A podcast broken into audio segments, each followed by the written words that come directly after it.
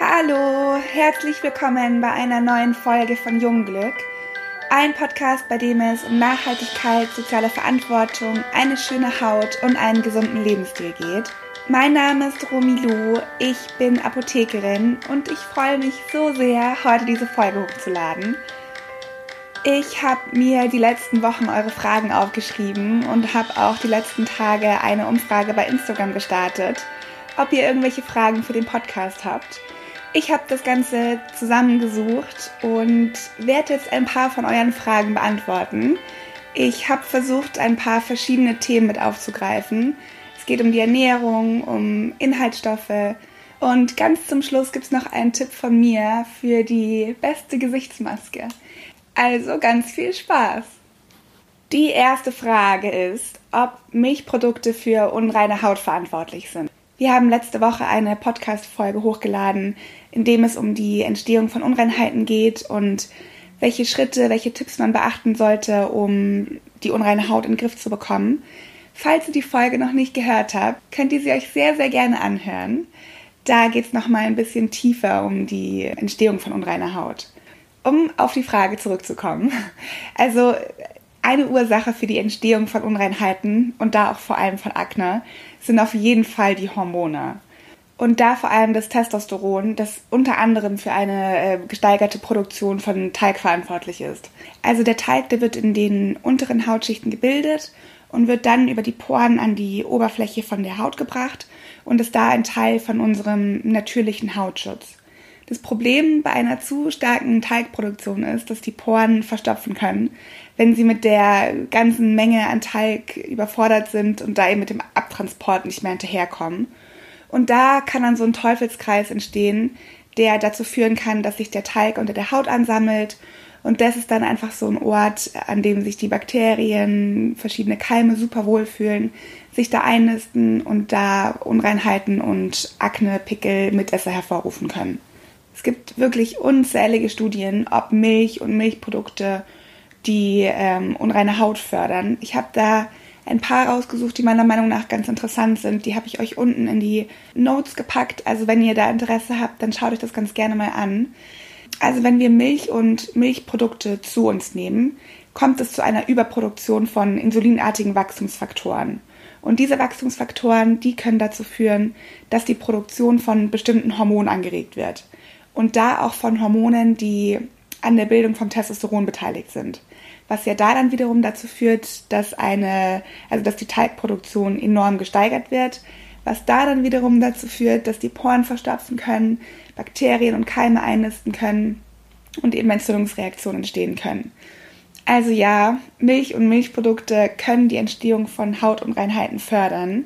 Ihr könnt ja einfach mal versuchen, ein paar Wochen oder ein paar Monate auf Milchprodukte zu verzichten und da dann einfach schauen, wie euer Hautbild darauf reagiert und äh, wie sich das Ganze verändert, ob ihr da einen Zusammenhang erkennen könnt. Und ja, testet euch doch einfach mal durch die verschiedenen Milchalternativen. Die zweite Frage ist, ob Retinol nur abends angewendet werden darf, beziehungsweise wann man Retinol anwenden sollte. Also auch zu Retinol habe ich schon eine ganze Folge aufgenommen, in der bin ich auf die Wirkungsweise eingegangen und habe euch erklärt, warum Retinol also der perfekte Anti-Aging, anti-unreine Haut-Wirkstoff überhaupt ist. Also grundsätzlich ist es so, dass Retinol morgens und abends angewendet werden kann. Allerdings ist die Anwendung am Abend komplett ausreichend und auch sinnvoller, weil die Umwandlung von den Vorstufen von Retinol in die aktive Vitamin A-Säure einfach ein paar Stunden dauert und der ganze Prozess kann dann über Nacht einfach super gut stattfinden und von daher reicht die Anwendung am Abend wirklich vollkommen aus. Das Wichtige beim Retinol ist, ist, dass man auf jeden Fall jeden Tag einen Lichtschutz verwenden sollte in der Früh. Retinol erneuert ja die oberen Hautschichten und ist dafür verantwortlich, dass die ganzen abgestorbenen, verhornten Hautschüppchen entfernt werden, die unseren oder die, die Teil unseres natürlichen Sonnenschutzes darstellen und dadurch, dass das alles erneuert wird und die abgestorbenen Hautzellen eben entfernt werden, ist unsere Haut einfach deutlich empfindlicher gegenüber UV-Strahlen. Von daher ist es wirklich wichtig, einen UV-Schutz zu verwenden. egal ob man Retinol morgens oder abends anwendet. Die dritte Frage ist, in welcher Reihenfolge man unterschiedliche Produkte anwenden sollte. Also es gibt ja wirklich unzählige Arten. Es gibt Cremes, es gibt Öle, Gele, verschiedene Serien und da ist es ganz gut, wenn man auf die Reihenfolge achtet, in der man die Produkte aufträgt. Es gibt ja diese sogenannte Schichten, kommt ursprünglich aus Asien, kommt aber immer mehr nach Deutschland. Und da ist die Idee dahinter, dass ja durch das richtige Anwenden und das richtige Schichten von verschiedenen Inhaltsstoffen und von verschiedenen Formulierungen auch der Effekt der einzelnen Wirkstoffe einfach nochmal potenziert wird und auf die Weise dann ein viel besseres Ergebnis erzielt werden kann. Und da gibt es eine Faustregel. Und zwar arbeitet man von den dünnflüssigen Produkten zu den dickflüssigen hin. Also von leichten Formulierungen bis zu schweren Formulierungen. Und der Grund dafür ist, dass klare Produkte oder leichtere Produkte meist auf Wasser basieren. Die können dann besser in die Haut einziehen, wenn noch keine öligen oder extrem reichhaltigen Produkte vorher aufgetragen wurden. Also erst wenn die Inhaltsstoffe von den dünnflüssigen Produkten eingezogen sind, sollte man mit der Anwendung von den reichhaltigeren, dickflüssigen Produkten anfangen. Also bevor man irgendwelche Cremes oder Serien, irgendwelche Konzentrate auf die Haut gibt, muss die Haut natürlich erstmal auf die Pflege, die danach kommt, vorbereitet werden. Es ist wirklich ganz wichtig, dass man die Haut gut reinigt, dass man Make-up-Reste, Schmutzpartikel, irgendwelche Teigablagerungen und Rückstände von der Haut entfernt und da auf jeden Fall mit einem milden Reinigungsprodukt arbeiten. Also da ist es wirklich ganz wichtig, dass der eigene Säureschutzmantel der Haut nicht angegriffen wird, dass der natürliche pH-Wert der Haut erhalten bleibt und die Haut da einfach mild von den ganzen Rückständen entfernt wird. Es wird auf jeden Fall in den nächsten Wochen noch eine Folge zur richtigen Reinigung geben. Denn das ist so ein wichtiger Schritt, bei dem man tatsächlich relativ viel falsch machen kann. Da habe ich auch sehr viele Jahre sehr viel falsch gemacht. Von daher könnt ihr euch auf eine Reinigungsfolge freuen, die in den nächsten Wochen kommt. Genau, also der erste Step ist die Reinigung. Danach ist es ganz toll, einen Toner oder ein Gesichtswasser aufzutragen, weil das die Haut einfach nochmal zusätzlich beruhigt. Da gibt es auch ganz tolle Gesichtswasser mit verschiedenen Inhaltsstoffen, die einfach die Haut nochmal reinigen, Feuchtigkeit spenden und nochmal zusätzlich auf den nächsten Pflegeschritt vorbereiten. Und da gibt es dann einfach wirklich verschiedene Wirkstoffe. Es gibt zum Beispiel Gesichtswasser, in denen Salicylsäure enthalten ist. Die wirken dann zusätzlich nochmal entzündungshemmend, so ein bisschen mattierend, wirken klärend, sind da ganz gut bei unreiner Haut geeignet. Genauso wie das Rosenwasser wirkt auch ganz toll antibakteriell, spendet nochmal richtig gut Feuchtigkeit und ja, da muss jeder individuell schauen, welcher Inhaltsstoff da am besten zur Haut passt. Wenn man ein Serum verwendet, dann ist jetzt der Schritt, ein Serum aufzutragen. Denn Serien haben meistens eine relativ leichte Textur, haben aber hochkonzentrierte Inhaltsstoffe. Da gibt es zum Beispiel Serien mit Hyaluronsäure, mit Salicylsäure, mit Glykolsäure oder auch mit Retinol zum Beispiel. Und dadurch, dass die relativ flüssig sind, aber hochkonzentriert sind, werden die super gut von der Haut absorbiert, können da in die tieferen Schichten eindringen und da dann eben perfekt wirken. Da ist es wirklich ganz gut, wenn man sich ein bisschen Zeit lässt, wenn man das Serum richtig schön in die Haut einarbeitet, fünf Minuten einziehen lässt und dann anschließend die reichhaltigeren Produkte anwendet, wie zum Beispiel eine reichhaltigere Creme oder ein Öl zum Beispiel, was auch ganz toll ist. Aber das sind wirklich dann so die Formulierungen, die man am Schluss auftragen sollte. Die Frage 4 ist, welche Inhaltsstoffe für reife Haut zu verwenden sind. Also da ist es wirklich nochmal wichtig zu sagen, dass jede Haut andere Bedürfnisse hat. Und da spielt das Alter überhaupt keine große Rolle, sondern eher der Zustand der Haut. Also man sollte sich nicht auf so Angaben verlassen wie für reife Haut oder für die Haut ab 40, sondern äh, die Produkte eher nach den enthaltenen Wirkstoffen beurteilen. Und da gibt es jetzt drei verschiedene Inhaltsstoffe, auf die ich ein bisschen eingehen möchte. Und zwar auf Retinol, auf die Hyaluronsäure und auf das Jojobaöl. Also Retinol ist der einzige Wirkstoff, der wirklich nachweislich die Alterungsprozesse entschleunigt und auch zu einem viel schöneren und auch viel gesünderen und jüngeren Hautbild führt.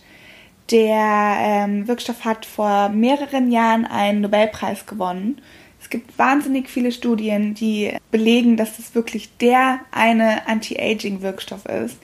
Und ich habe jetzt auch dazu ein paar Studien rausgesucht. Also, wenn ihr daran ein bisschen mehr interessiert seid, dann schaut mal in die Show Notes und äh, lest euch die Studien durch. Retinol ist ein super gutes Antioxidant, wirkt richtig gut gegen freie Radikale, die auch für verschiedene Schäden an der Haut verantwortlich sind, stimuliert und äh, beschleunigt die Kollagenbildung und die Zellerneuerung und ist wirklich der Anti-Aging-Superstar, der wirklich einen Unterschied macht. Da muss man der Haut auch ein bisschen Zeit lassen, sich an den Wirkstoff zu gewöhnen, aber nach acht bis zwölf Wochen sind die ersten Ergebnisse zu sehen und es macht wirklich einen Unterschied.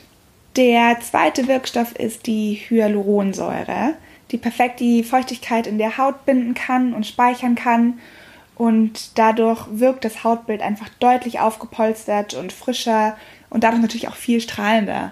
Also da wird so dieser eigene Glow der Haut so ein bisschen angeregt. Der dritte Wirkstoff ist das Jojobaöl.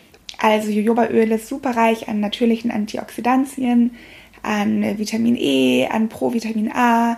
Es mildert Falten, schützt vor trockener Haut und verhilft der Haut einfach zu mehr Elastizität, zu einem frischeren, jugendlicheren und ähm, gesünderen Hautbild. Jojobaöl hat auch die Fähigkeit, relativ tief in die Haut einzudringen und da ähnlich wie die Hyaluronsäure die Feuchtigkeit zu binden, was da dann eben auch dazu führt, dass die Haut weicher wird, elastischer wird und von innen aufgepolstert wird.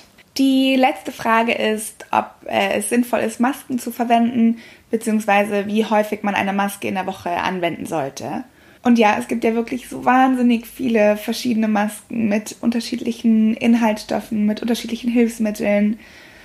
Und ich bin mir bei, ja, bei dem größten Teil gar nicht sicher, ob die Masken wirklich das versprechen, was da auf der Maskenverpackung draufsteht. Aber was mir wirklich richtig gut geholfen hat und was so ein richtig toller Tipp für jeden von euch ist, ist äh, Masken selber zu machen. Also ich habe zwei verschiedene Masken, auf die ich wirklich schwöre. Und das ist einmal die Kurkuma-Maske und ähm, die andere ist die Vitamin C-Maske. Also ich habe im Bioladen Kurkuma und Vitamin C-Pulver gekauft und mache mir daraus zwei verschiedene Masken. Also ich mache das Kurkuma-Pulver, das rühre ich mit Wasser an oder mit äh, Jojobaöl zum Beispiel und gebe das dann auf meine Haut auf und lasse so ungefähr 20 Minuten einwirken und wasche es dann mit Wasser ab. Und das ist wirklich ein absolut toller Geheimtipp, wenn man äh, ein schöneres Hautbild haben möchte. Also Kurkuma ist so gut entzündungshemmend. Wenn ihr da irgendwie ein Pickelchen habt oder irgendwie so eine ja, unreine Stelle, dann ist diese Kurkuma-Maske wirklich perfekt dafür. Die zweite Maske funktioniert eigentlich genauso. Also ich nehme mir so einen halben Teelöffel ungefähr von dem Vitamin C-Pulver, rühre das mit Wasser an oder mit einem Öl, lasse es 20 Minuten auf der Haut einwirken und wasche es dann auch mit Wasser ab. Und das ist auch wirklich perfekt bei kleinen Entzündungen, bei kleinen Pickelchen. Wirkt auch super, äh, super gut vorbeugend gegen Unreinheiten. Also wirkt super gut antientzündlich, antibakteriell. Und solche Masken kann man auf jeden Fall auch mehrmals in der Woche auftragen. Habt ihr das schon mal ausprobiert oder habt ihr so einen Masken-Geheimtipp oder einen Inhaltsstoff, der total toll ist, den man auch als Maske verwenden kann? Dann schreibt es doch super gerne in die Kommentare.